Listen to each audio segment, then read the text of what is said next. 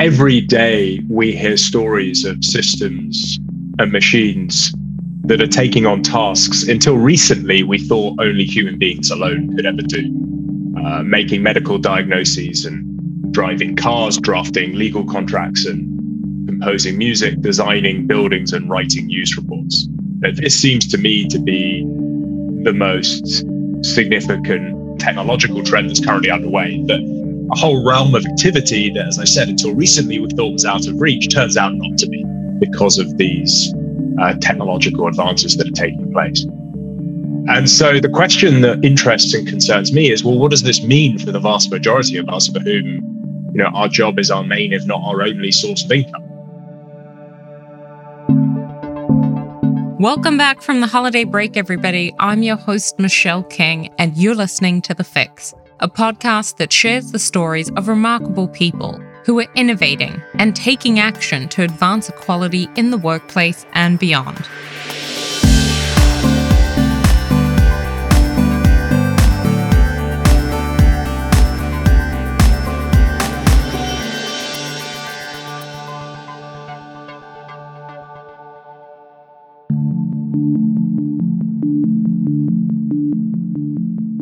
COVID 19 is just one factor that has changed the way we work and live in a short space of time. Technological change, notably the adoption of automation technologies, are beginning to transform the way many of us work, and it will have a lasting impact on job losses. Observers of this unfolding phenomenon have long asked how automation may affect the working lives of men and women differently Technology adoption could displace millions of people from their jobs. Many others will need to change the way they work. Globally, 40 million to 160 million women may need to transition occupations by 2030, often into higher skilled roles. If they make these transitions, women could find more productive, better paid work, but if they don't, they could face a growing wage gap or leave the labour market altogether. COVID 19 has had a detrimental impact on gender equality and resulted in hundreds of thousands of women leaving the workforce. To prevent this from happening again, we need to understand the technological changes that are coming and the impact that they're likely to have, and whether this will be different for men and women. Joining us on the show today is Dr. Daniel Susskind, who is the co author of the best selling book, The Future of Professions, and the author of A World Without Work. Today, we will discuss the impact of technology, particularly artificial intelligence, on work and society. And most importantly, try to answer the question that's on everyone's mind, which is Are robots going to take your job? And if so, what can you do to prepare for the future world of work? The term the future of work has become pretty commonplace over the last few years.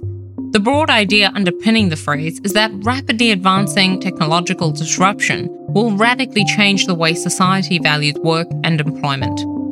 However, this disruption goes far beyond unskilled jobs and manual labor, and its effects are already being felt in highly skilled traditional white collar occupations.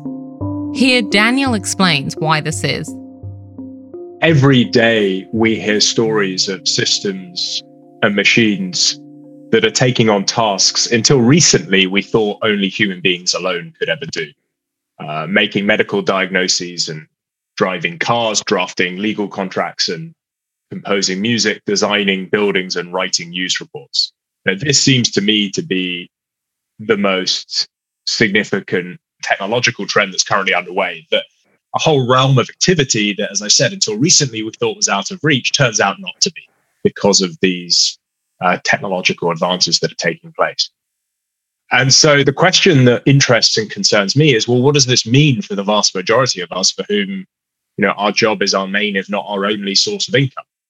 And I recently wrote a book called A World Without Work because I just don't think we're taking seriously enough the threat of a world where there's not enough well paid work for everyone to do because of these technological changes that are taking place. It's worth saying, though, that I don't think there's going to be some big technological bang in the next few years, after which lots of people wake up and find themselves without work. The robots have taken the jobs.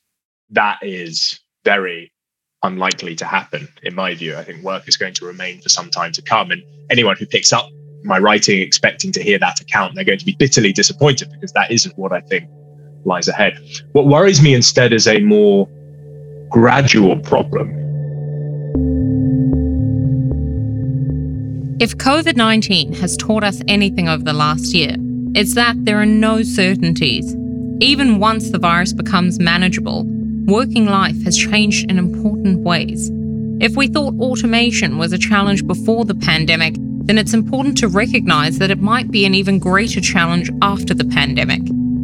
Here, Daniel explains why this is. One way to think about what's happened over the last few months is that we have found ourselves in a world with less work, not because the robots took all the jobs, but because this virus just completely decimated the demand that so many jobs relied upon and the interventions that we've been forced to adopt to contain the spread of the virus have just made economic matters worse.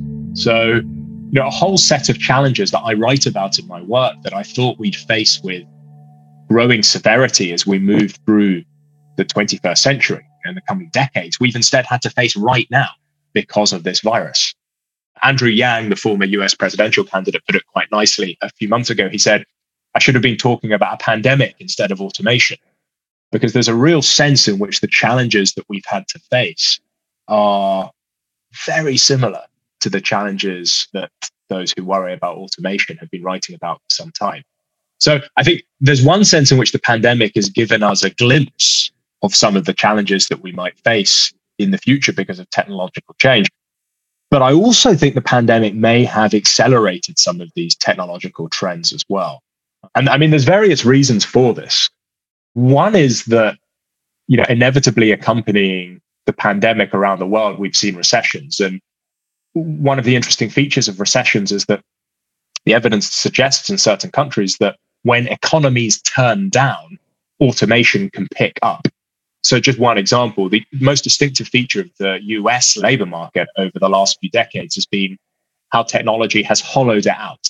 That technology has eaten away at lots of the middling skilled jobs in the middle of the labor market, but has actually struggled to automate many of the low skilled and many of the higher skilled jobs. That, that was the story, particularly for the last two decades of the 20th century. What's interesting, though, is that when you look at when those middling skilled job losses due to automation actually took place? Well, it looks like about 88% of them, 88% of those job losses took place within one year of a recession. The vast majority of those job losses due to automation took place during or around an economic downturn.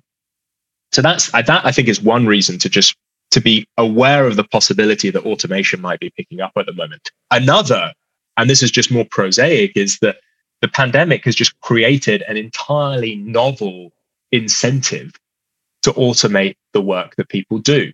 Put bluntly, a machine cannot catch the virus. It's not going to fall ill and have to take time off work or isolate to protect customers or co-workers. And so at the margin, this new incentive to automate the work that people do seems to me to make automation more rather than less likely. Whereas the disruption caused by COVID 19 was felt almost overnight, Daniel says the changes created from technological advancements will be more gradual, which provides more time for us to manage the impact, even if it's just as far reaching. What worries me is a less dramatic story, but I don't think any less consequential one.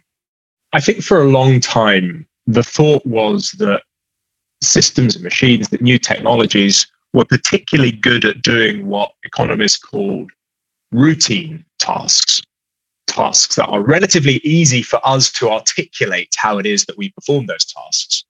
And so it was relatively easy to write a set of instructions for a machine to follow.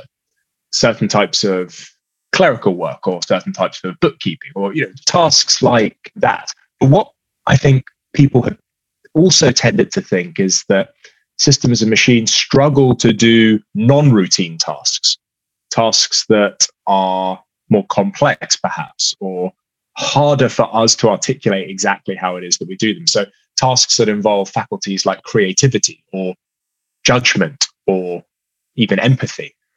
And I mean, this was certainly the case in the economic literature. You know, what are the tasks of driving a car, making a medical diagnosis, or identifying a bird at a fleeting glimpse have in common? Well, these were all tasks that until recently leading economists thought could not readily be automated.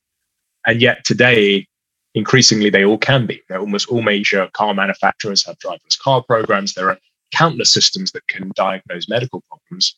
Uh, and there's even an app developed by the Cornell Laboratory of Ornithology that can tell you what a particular bird is at a fleeting glimpse. Now, what's interesting for me is that why was it that economists thought that these tasks could be automated? Well, these are classic cases of non routine tasks. And so, this at a deeper level is, I think, what's so interesting and troubling about the technological changes that are taking place.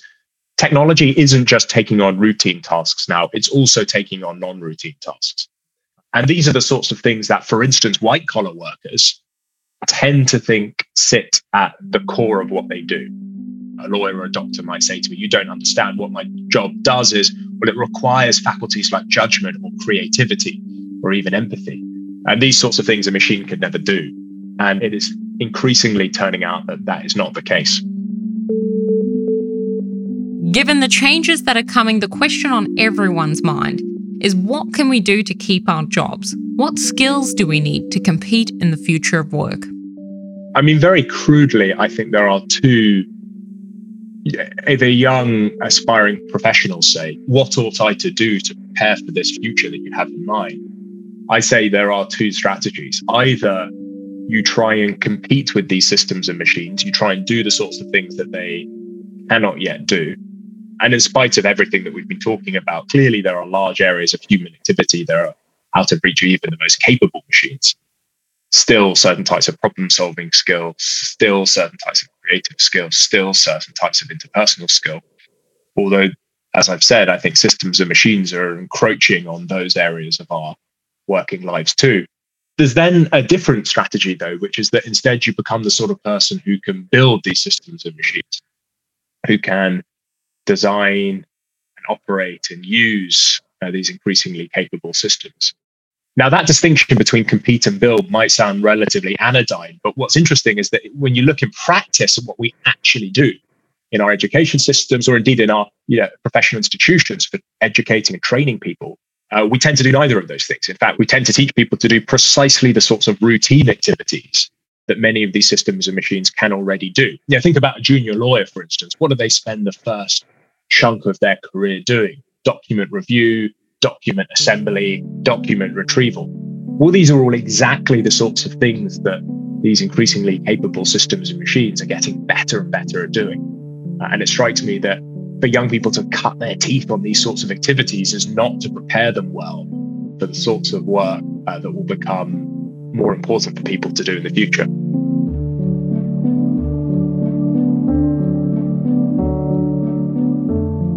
In a scenario where automation unfolds on the scale of past technological disruptions, women and men could face job displacement, but the composition of potential job losses and gains could be different. If women can take advantage of transition opportunities, they could maintain their current share of employment. But if they can't, gender inequality could worsen. Here, Daniel explains how technological advancements can increase existing inequalities. I don't think it's a coincidence that today worries about inequality are intensifying at exactly the same time as worries about automation are growing. You know, these two problems are very closely related. Today, the labor market is the main way that we share our income in society. For most people, we said right at the start, their job is their main, if not their only source of income. The inequalities that we see around us today show that this approach is already creeping. Know, some people get far more for their efforts than others. Technological unemployment, in my view, a, a world where some people find themselves without work because of these technological changes, well, that's just a more extreme version of that same story, but one that ends where some people simply receive nothing at all. So, those people who say that the threat of automation is some sort of distant threat that's looming in the distance and we don't need to worry about now, I think that's a great mistake. I think it's very closely related to the inequalities that we already see unfolding because of technological change. And so, for me, inequality and automation are both parts of the same story. The pandemic, in particular, has also had really quite dire implications for inequality as well. Now, there was a moment at the start of the pandemic when people talked about it being the sort of great lever that it wouldn't discriminate according to gender or race or socioeconomic background or so on. And we and, and you know that has just turned out not to be the case. It's turned out not to be the case either in terms of the medical impact of the pandemic, and it's also turned out not to be the case with respect to the economic impact of the pandemic. You know, one of the ironies, tragic ironies of the pandemic has been that many lower paid workers, particularly those involved in service roles, mm. a shop assistant on a high street or a barista in a coffee shop, a waiter in a restaurant, a receptionist in an office, and so on. Mm. Many of these people, before this pandemic began, their roles were actually some of the hardest roles to automate. And the reason was that their roles involved some kind of interpersonal interaction, some kind of manual dexterity that was still quite hard to automate. Actually, it turns out to use the language that we were using before, actually, quite a lot of non routine tasks tend to be concentrated in less well paid roles. And so there's actually been quite a lot of job growth in these service roles over the last few years because they've been so hard to automate. Now, there are issues, of course, around the pay and the quality of that work as I said, though, the tragic irony of the pandemic is that these jobs have been hardest hit precisely because they have those features that made them hard to automate. It's precisely because they involve interpersonal interaction, which is how the virus spreads, or because they involve some kind of manual dexterity, you know, in a poorly ventilated indoor space like a factory or a warehouse, say, uh, that's made them particularly susceptible to the sort of economic damage caused by this virus. And so it's been, I think, one of the most troubling feature of the pandemic is that while many white collar workers have been able to use technology to, you know, retreat to the comfort of their home office and actually work much the same as they worked before, but just at a distance, many less well paid roles, which are very closely tied to particular places, high streets, offices, you know, city centers, and so on, they've really been hard hit. So one of my worries looking ahead is well, how quickly are these corners of the labor market going to return? How quickly is demand going to return for all these types of workers?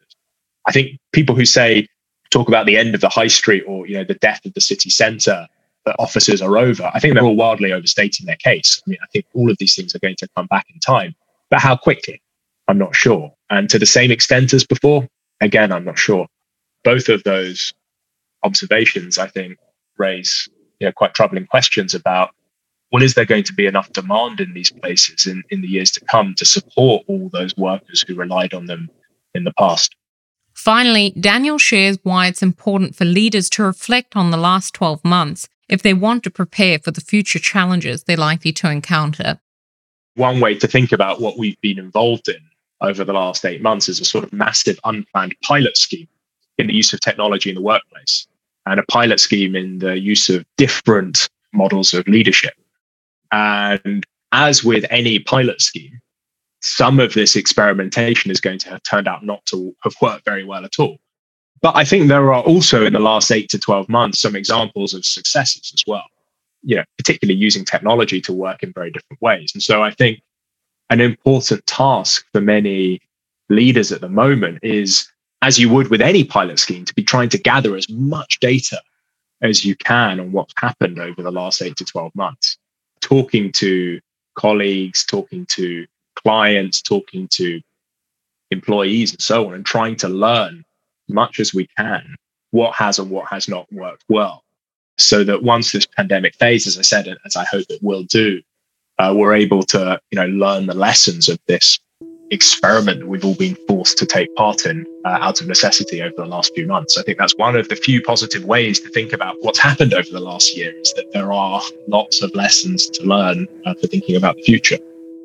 Inevitably, this pandemic is going to fade, but the threat of automation is not. You know, if anything, the pandemic has made it greater. And so I think there is a, a great burden on leaders, also in government too, to learn as much as we can about what has and what has not worked well in dealing with these challenges over the last few months so that we are you know, more prepared and more ready um, when the threat of automation picks up once again and starts to challenge and test us.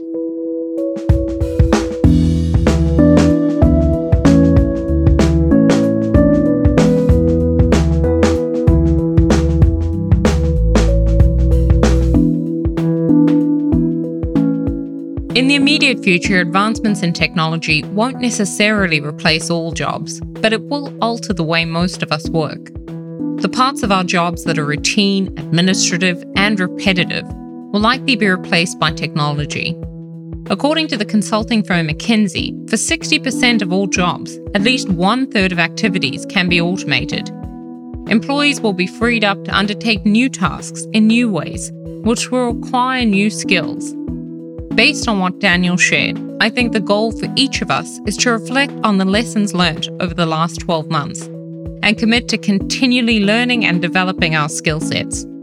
This is how we can survive and thrive when the inevitable changes come.